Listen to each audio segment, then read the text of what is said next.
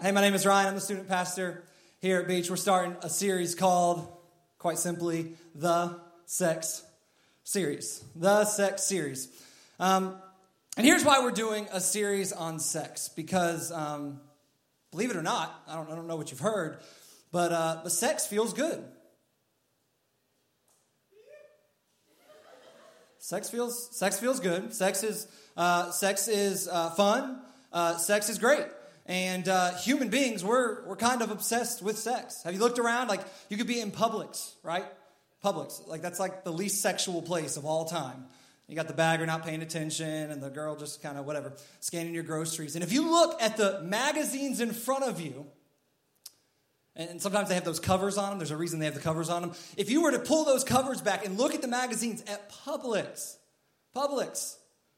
you'd learn 10 tips to satisfy your man, 100 tips to be better at sex, like it's a competition or something, and like 18 ways to make the guy or girl that you like you back, or whatever it is. And if you were to also look at some of those magazine covers, all the guys and girls on front of them for no reason, it's like the Home and Living magazine. There's just a guy without a shirt on, or like a girl in a bikini, and it's like, what does this have to do with anything? Well, we're just kind of obsessed with sex. You turn on any show on Netflix, turn on any show on TV and movies and all that kind of stuff. And whether or not they actually show nudity, like they almost all have sex scenes. Why? Because sex sells, right? Like we like sex. You listen to music, basically every song in the top 40 is essentially about sex. Like I've looked sometimes, I just randomly will look at lyrics of songs that are popular and I'll be like all of Ariana Grande's songs are just like, it's just like pornography. Like she's obsessed with sex. Like everybody's just obsessed with sex. And it's like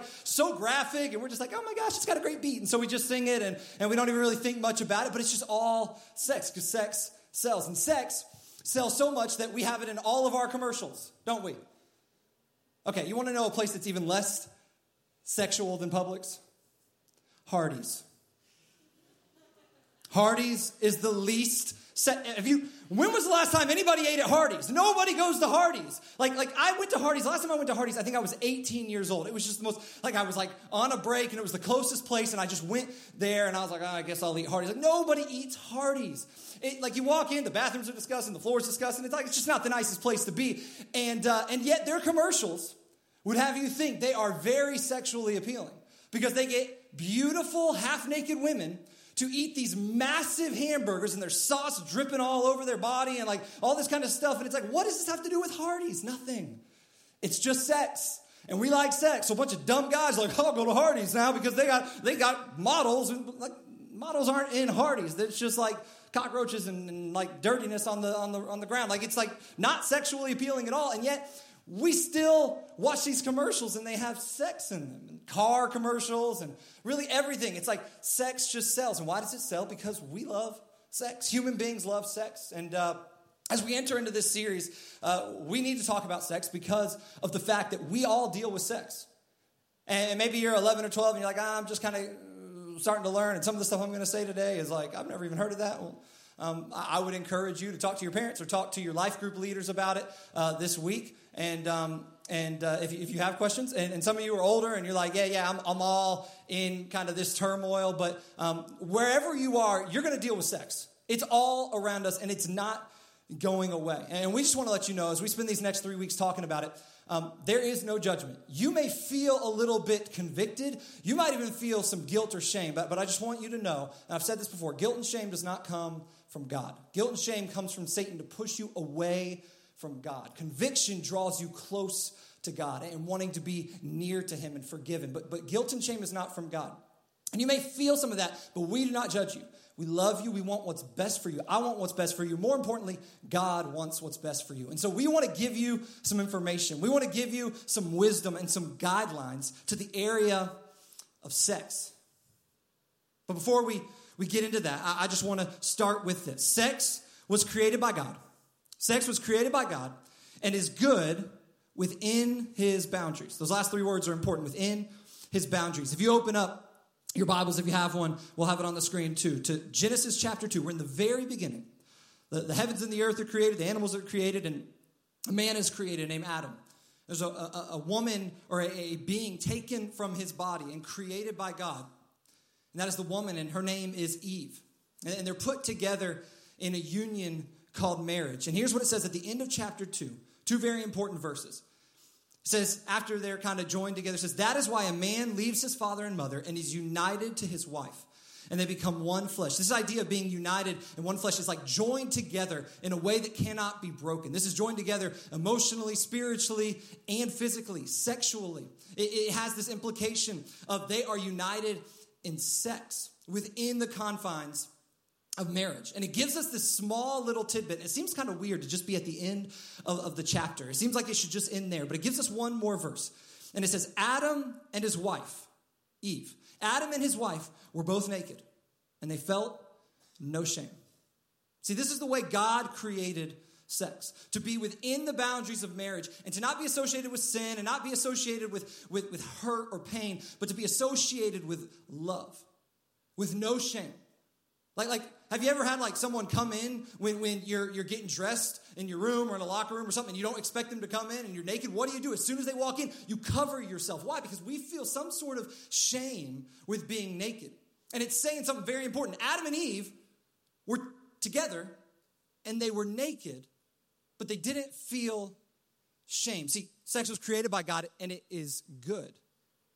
It is good within his boundaries. But, this is a big but the world or humanity has twisted it into a very dangerous thing. The world's twisted it into something that is used for power.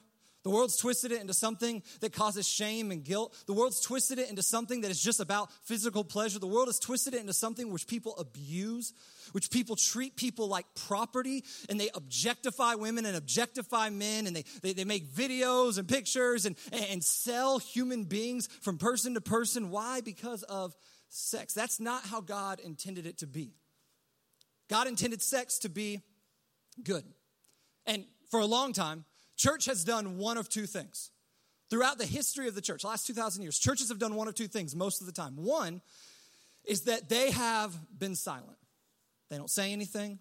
We're going to avoid the subject. Many of your parents and grandparents, if they grew up in church, grew up in this kind of church where it was like, hey, we're not going to talk about sex. You don't ask questions. We're just going to leave it alone. It's something you don't want to touch. It's something you don't want to deal with, and we're just not going to talk about it. Here's the problem with that. If we don't talk about it, then we don't know how to deal with it, and we're all going to face it. And so that's not a good solution. It's maybe worse than even like giving the wrong teaching about it, because you're just not talking about it at all. So we all just have to guess what we should do with sex, and we're like, I don't know what to do, and we're confused, and it's confusing. And so we don't want that. But here's the other thing churches have done throughout the history of the church, and especially in the past, 50, 100 years in America, is that they've had a very, very short conversation, a very clear conversation, a very simple conversation. And it goes something like this. Sex is bad. Stay away. Be a virgin. Sex is bad. Stay away. Be a virgin. Sex is bad. Stay away. Be a virgin. Just don't do it. Get away from it. And here's the problem. Sex isn't that simple. It's not that simple of a situation or an issue to just say, well, you just need to be a virgin. Just don't have sex before you get married. That leaves a lot of gray area. That leaves a lot of area that we have no idea what to do with. And the truth is that the lines of sex have become very blurry. In fact, they've always been blurry. They've always been very tough to figure out, because there's a lot of different types of sexual temptation that aren't actually just sex. They aren't just regular sexual intercourse, penis going into a vagina. There's a lot besides that can really mess us up. And here's the point. Sexual sin comes in many forms. It's more than just sex. Sexual sin comes in many forms, and it's more than just sex. It comes in the form of pornography. Statistics say that 80%, almost 80% of men and women, I think it's like 79% of men and 73 or 76% of women, 18 to 30, look at pornography once a month. Even women. Man, we act like, oh, it's just a guy thing. No. It's a guys and girls thing. The next statistic is a little bit more for men, but still for women as well. 63% of men look at porn multiple times a week. You know what that's called? Addiction. That's addiction. And women, it's about 1 in every 5 women, 20% of women look at pornography multiple times a week. See, sexual sin comes in the disguise of pornography. Oh, it's not that big of a deal. We're not having sex with anybody. Well, it is.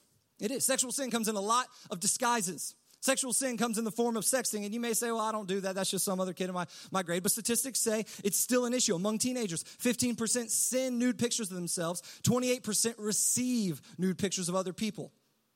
I've talked to students in this ministry that say, I did not ask for it. I did not want it. I got a picture of some person's parts just randomly one day. It happens. 1 in every 4 students roughly is sending or receiving sex from other people. And then we got all other kinds of things that we're like, it doesn't have to do with virginity, but like, is it right or is it wrong? We have things like oral sex, we have things like masturbation, we have sex all over social media, and we're like, I don't know what to do with this, and we have things inside of us like thoughts, and we think, oh well, I've never touched anything, I've never looked at something, I'm okay, I'm a virgin, I'm doing the right thing, but the thoughts. Sexual sin can come into your thoughts. Sexual sin can come into your conversations, into the words you speak. And it is foolish, hear me. It is stupid to only focus on actual sexual intercourse. And so in this series, we're going to be talking about a lot more than just sex. We're going to talk about all the things that come along with sexual sin. Before we move on, I just want to give a couple more reasons why this is so important. If we only focus on actually having sex, like on being a virgin, which means you have never had sex before, and maintaining your virginity until you're married, it does one of two things. One, once you lose your virginity, there's no point of doing anything else. And this is what has happened to a lot of young people, is they have sex and they're like, well, that's done. I might as well just keep on going. I might as well just do whatever I want because I've already messed up. Here's something really, really, really important you need to know. Virginity says you have one chance. Virginity says you have one chance, but our God is the God of second chances. Virginity says you have one chance, and once you mess it up, you're done. Our God is the God of second chances. It's more than just virginity. Now hear me. I would love for you to be a virgin on your wedding night, but there's so much more that comes along with sexual sin than just your virginity. Here's the second thing. We start to make certain sins worse than others, right? Like we say, well, they're not a virgin, so they really messed up. I'm okay. You know, I just kind of had oral sex with my girlfriend or with my boyfriend. I'm okay. It's different. No, it's not. Well, I can't believe they had sex with, dude, you're addicted to pornography. Like you're addicted to watching sex on your computer. And we start to like make this flow chart of like, well, like, you know, sex is really bad. But then the other stuff, it's not so bad. And that's just not the truth. It couldn't be farther from the truth. These things are sexual sin in the same way that sex is. And so before we move on to what Jesus taught, I just want to give one more thing, just to completely give us the picture of what we're talking about. Teaching that it's all about sex would be like me getting a bunch of 4-year-olds and putting them on the side of 3rd Street. And I say, okay, guys, I'm going to teach you how to cross the road. And here is what you need to watch out for. But whatever you do, you must watch out for semis. They're huge. They're heavy. It takes them a long time to stop. They don't see what other cars can see. Sometimes they miss you. And if you get hit by one, there is no chance. You're done. You're going to die. So whatever you do, when you're crossing 3rd Street, watch out for the semis. Okay, go. What do you think would happen? I know this is a little bit like, oh, this is a weird example, but listen, like what would happen? We'd have a lot of kids dying or being injured because they would get hit by a lot of other things. Motorcycles, bicyclists, 4-car sedans, convertibles, pickup trucks, SUVs, minivans, like they would be in trouble because we didn't tell them that other things could harm them. We just said, hey, watch out for this one thing, and if you watch out for that, you're good.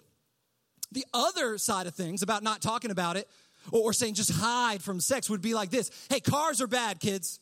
Stay away from them. Don't go into a parking lot. Don't rent a car. Don't buy a car. Don't get in your parents' car. Don't watch videos about cars. Don't watch NASCAR, which you probably shouldn't watch anyway. Just stay away from NASCAR. And then, don't go down Atlantic. Like, there's a lot of car dealerships. You want to stay away from that area. It is dangerous. Stay away from cars. They're all bad. which is a lot of times what we've done. Sex is all bad. It's all bad. Just hide away. Stay away from it. Here's the problem with that. Sex isn't bad. And cars aren't bad. Here's the better way to deal with it. We look at the boundaries. We talk about wisdom. If I was telling kids to cross the street, I'd say, you need to look both ways. You need to watch out for all types of cars or moving vehicles. You need to make sure you look both ways multiple times. Don't look at your phone. Make sure you get across the road quick. Watch how fast people are coming. Really pay attention, and you will get across okay. That's what we want to do with sex. We don't want to just focus on one thing. We want to focus on all of it, and especially the things that lead to sex, because we can't avoid it. We must know how to handle it. And the truth is, sex hasn't really changed in the course of all of humanity. Yeah, texting didn't exist 20 years ago, and pornography didn't exist the way it does now, 40, 50 years ago, and it wasn't so accessible, and a lot of these things weren't issues, but the reality is that sex has always been an issue. Lust has always been an issue. I was talking to a life group leader a couple months ago, and he was like, this is way before any of the social media stuff. And he said that one year at a camp, they found a hole in the wall where they could see into the girl's shower. Sex has always kind of pulled us in, whether it's on a phone or through a hole in a wall or in a relationship or whatever. And Jesus, because Jesus is Jesus, he's the Son of God, he's amazing, he knows how to deal with everything. He gave us a teaching that would deal with all situations, all technology, all years and generations and nations and cultures throughout the rest of time. And if you turn over to Matthew chapter 5, we will see what he says. And he's not going to talk about virginity. And he's not going to talk about, this is okay, but this is not okay. He's not going to do all of that. He's not going to say one thing about actually having sex. He's going to do something far more beneficial for us. He's going to give us something far better and helpful. So if you go over to Matthew chapter 5 and start in verse 27, we see what that thing is. He starts with this. You have heard it was said, you shall not commit adultery. He's talking to a bunch of Jewish people. They knew the Ten Commandments. This is one of the Ten Commandments. You shall not commit adultery. To which most of them would be like, yeah, I haven't. I've only had sex with my wife. I've only had sex with my husband. I kept this command. I may not have kept all of them. I coveted my neighbor's stuff a few times. I've stolen something. But I'm good in this area. I've never had sex with someone that's not my spouse. Here's the problem with that command. It has a lot of loopholes. There's a lot of gray area. There's a lot of places where you could kind of finagle your way into some sexual sin that doesn't actually include having sex with somebody. And here's the truth. If you take advantage of those loopholes, you will suffer consequences. Not punishment from God necessarily, but consequences of your actions. Yeah, you may say, well, I'm still a virgin.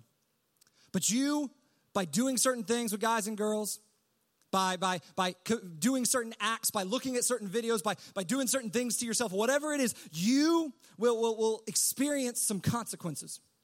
And here's why. Because biologically, our body kind of functions the same way, whether or not it's having sex or doing something else. Any type of sex with another person, any type of sexual experience where you are becoming aroused from someone else, whether they're touching you, you're touching yourself, you're sticking it somewhere, they're sticking it somewhere, no matter what it is, if you do that with someone else, there are chemicals released in your brains. And for the girls, it's something called oxytocin. For the guys, it's something called vasopressin. And some scientists call it the commitment hormone. And when those things get released into your brain, it makes you automatically commit to the other person. You may say, well, it was just a one-night stand. It's just one time. I was drunk. It's no big deal. It was just oral. It was just our hands. It's not that big of a deal. It's just pornography. It's just masturbation. It's not that big of a deal. Everybody's doing it. Who cares? Well, your body reacts to it. No matter how much experience you have, no matter how big of a deal it is to you, your body reacts to it, and it starts releasing these hormones. And they're called the commitment hormones because it makes you feel more committed to the other person. It's actually like a biological thing that God has put into us so that it would help us in marriage, really. Because, guys, marriage isn't easy. You get in arguments. You're with them for all of your lives. Like it is difficult. You live together. You go through ups and downs, peaks and valleys together. And the truth is that when you're in a marriage relationship, you need something to keep things strong. And something that can happen biologically is that the sex brings the two together and brings them together in a sense of loyalty and commitment. The man wants to protect the woman he's had sex with. The woman wants to be loyal to the man she has had sex with. And it's a biological thing, something you cannot control. And so when you say, well, it was just one time. When you say, well, it was just some guy or some girl. When you say, well, that was just college. It's not just physical. It's more than that. There's something that happens in your body that changes the relationship. The other thing that happens when we have sexual experiences of any kind, endorphins get released into our brain. They call these happy hormones. They make you feel pleasure. They make you feel happy. They make you feel satisfied. And here's what happens when they come out. You get addicted to them. They're highly, highly, highly addictive. And so what happens? You have an experience, it feels good, and you want it again, and you want it again, and you want it again. And sex can become like a drug. Masturbation, pornography, sex with a guy or girl, whatever it is, it can become like a drug to you. It releases these hormones, and you cannot control it. And so if you say, well, it's just about a biological thing with like a penis and a vagina, and that's all that matters, that's not the truth. The truth is any kind of sexual activity starts to release these hormones into your bloodstream and into your brain, and you can't control it. And it will change you. And that loophole will actually become like a grave. It'll mess you up in a way you can't even imagine. And so Jesus is going to take it a step further. He's going to say, you know what? I know it's one of the Ten Commandments, but there's something more you've got to actually look at here. You can't just say, I'm not going to commit adultery. You have to take it a step further. Verse 28, he says, but I tell you. To which everybody's like, what do you mean, but? That's a 10 commandment. Like you can't just say but and tell us something else, but he's God. So he gives a new command. He says, but I tell you, anyone who looks at a woman lustfully, everybody say lust, has already committed adultery with her in his heart. Or anybody who looks at a man lustfully has already committed adultery with him in their heart. And here's what Jesus is saying. The lust is the same as adultery. You may say, well, what's lust? Lust is when we focus our attention on sex. It's when we focus our attention on sex. Someone walks by. You do one of these. You see him. You don't watch where you're going. You like run into something and you start staring. You got sunglasses on so they don't see your eyes. And you're just kind of staring at them out of the corner of your eye. You know, like you don't just look once. You gaze. You focus. You start thinking about it. The thought comes into your mind, and then you start dwelling on it. You see a picture, and then all of a sudden you start looking at it, and you start wanting to see a video or whatever it is, and you focus your attention on it. The actual Greek word for lust means to turn upon a thing, to have a desire for, to long for. This is what lust is. You see something, and it catches your attention, and you focus on it. You see a body part. You see the same way someone's dressed. You notice something about them. You see a picture or a video. You think about an experience with somebody, and you get caught up in lust. Lust is when we focus our attention on sex. And here's why Jesus talks about lust. Because lust is the thing that leads you into sexual sin. Lust always puts you on a path to sexual sin. Lust always puts you on a path to sexual sin. It always leads to action. You may say, well, it's just a look. Well, looks turn to conversations. You may say, well, it's just a thought. It's not that big of a deal. Well, thoughts turn to actions eventually. Well, I'm just, it was just a daydream. It was just a date. Well, daydreams turn to realities. Eventually you get opportunities that you didn't think you were going to get. And all of a sudden you find yourself in a situation and it's happening. You find yourself in an addiction and it's happening. You know, habits that just, it's just once a week. They turn into addictions, and you cannot control them anymore. You look at one picture or one video, and then a habit becomes an addiction, and you cannot control it anymore. The truth is we always want more.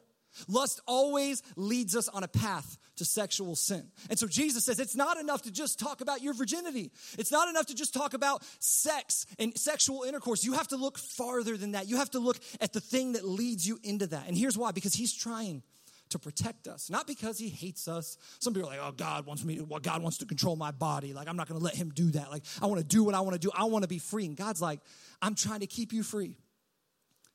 Man, talk to anybody that's addicted to pornography. I can promise you they wish they weren't addicted to pornography, whether they're a Christian or not. I can promise you that there's some level of them that's like, why is this trapping me? Why is this relationship or this habit or this action that I do trapping me and entrapping me? I feel like I'm in a prison. See, freedom of the world leads you into a prison cell of your own making. But Jesus is trying to lead us away from that. He's trying to protect us from things like broken relationships. My student pastor told me back when I was in high school that sex will extend bad relationships and end good relationships. It'll extend relationships that you should not stay in because you're like, well, I just got to keep going because I had sex. Or it will end good relationships because it breaks apart because your relationship and your bond is not strong enough to take on the intimacy of sex. It'll cause broken relationships. It'll cause addiction to sex and porn. It will cause embarrassment. It'll cause hurting each other, hurting other people, hurting yourselves, hurting people even that you love. It leads to unintended physical consequences like disease and unwanted pregnancy. It leads to mental and emotional pain. It leads to some side effects that we cannot control, that are biological, that are built within us. And so Jesus says, hey, listen, stay within the boundaries of a committed forever relationship called marriage. And there's some amazing things that can come from sex, but get outside those boundaries. Get caught up in lust, get caught up in those situations, and you are going to pay a price you don't want to pay because he loves us. He's trying to give us this teaching. And here's what he tells us to do with lust. He says, if your right eye causes you to stumble, gouge it out and throw it away. That's extreme. That's violent. Like, is it not just enough to gouge it out? Do I really have to throw it away? Gouge it out and throw it away. And here's why. Because it's better for you to lose one part of your body than for your whole body to be thrown into hell. You could maybe say it this way. It's better for you to lose one part of your body than to lose your soul, than to give away your heart. And then he gives another example. If your right hand causes you to stumble, cut it off and throw it away. Because it's better for you to lose one part of your body, again, than for your whole body to go into hell or for you to lose your soul, lose your heart. Here's what Jesus is telling us to do. He's telling us that we must deal with lust aggressively. We can't let lust hang around. Trust me, please trust me. Lust will grow into a monster that you cannot control. It will take over your life, your soul, your emotions, your relationships. I promise you. Promise you. And here's what Jesus is not saying, hey, self-mutilation's the way to go. Walk around without hands and feet and eyes. Because here's what he knows. And here's what's true. We could have no hearing, no eyes, no arms, no legs, and still struggle with lust because lust is a heart issue, not an eye issue, not a hand issue. It's a heart issue. And we will all struggle no matter how many things we cut off, no matter how many things we take away from our lives. But here's what Jesus is trying to say. You've got to be aggressive with it. You can't allow the lust to hang around. It's like cancer. It's like cancer. Nobody would go and get a body scan, and the doctor would say, hey, you've got some cancer, but we're just going to wait and see. Let's just see what happens. Let's see what it does. No, if there's cancer in your body, they immediately want to fight to get rid of it. Even if those ways that they fight it will harm your body, like chemotherapy and radiation, and harm some of the good cells, they're like, we have got to kill these cancerous cells before it kills you. That's what Jesus is saying here. He's saying lust is a cancer of the heart that will destroy your soul. And so we've got to deal with it. We've got to deal with it. So here's the two questions we're going to close with. Because lust is actually the issue that we're all dealing with. Lust is actually the issue that's really breaking apart our society and breaking apart many of us. And we'll get a little bit more to sex next week and some practicals. But lust is what we've got to deal with. Here's the first question. In what ways are you struggling with lust? In what ways are you struggling with lust? I would invite you to pull out your phone and take a note or write something down on one of the note cards and write down the areas of your life where you are struggling with lust. In what ways are you struggling with lust? Maybe you say, well, you know, I'm a virgin, so like I got my stuff together, but you're addicted to pornography. you're addicted to masturbation. Maybe you sit there and you're like, well, I'm good in that area, but you're doing some things with your boyfriend or girlfriend that are sex. You know, they call oral sex for a reason. I was reading a study, not a Christian study, just a study on statistics, and they included oral sex in sexual activities. Why? Because it's sex. Because it still does the same things chemically to your body. It still does the same things in your relationships. And maybe you're struggling in the area of other things that have to do with sex that aren't actually sexual intercourse. And there's a lot of people that think, I'm a virgin, I'm okay, and they are being destroyed. Hear me, destroyed by lust, destroyed by addiction. Their soul is suffering harm because they think, well, it's all about being a virgin when I get married. That's all that matters. And there's so much more. There's so much more. Can I tell you, me and I could think of 5 of my closest friends in college. We're all virgins on our wedding night. Every single one of us. But can I tell you another truth? Every single one of us looked at pornography. Every single one of us. So while we could say, man, I'm proud that I was a virgin. I'm proud my friends were virgins, all that kind of stuff. While I could say that, like, there's still another part of me that's like, well, there were some other things. And we talked about it in life groups. We talked about it with some of my best friends, and we were all struggling in that area. Or struggling with some of the things that lead to sex with our girlfriends. It wasn't all perfect. See, what are the areas of your life? In what ways are you struggling with lust? Here's the second question I have for you. What do you need to do to fight lust? What do you need to do to fight lust? And I want you to remember, Jesus is aggressive with it. He's radical with it. And you might say, well, that's just too far, Jesus. I mean, it's hard enough to not have sex. How am I going to stop myself from lusting? There's a verse where Jesus is not talking about sex, but he's talking about some other things of God. And he says, you know, what's impossible with man is possible with God. When you put that stuff in your life over and put it into God's hands, when you fall after the Holy Spirit, he will lead you through and navigate through lust. But you can't do it alone. You're right. You're right. We need to turn to God. So that might be your first step. That should be your first step. But what are some other things that you might need to do to fight lust? You might say, well, I'm in a relationship and we just can't control our lust. You know what I think Jesus would say? Break up. That's too radical.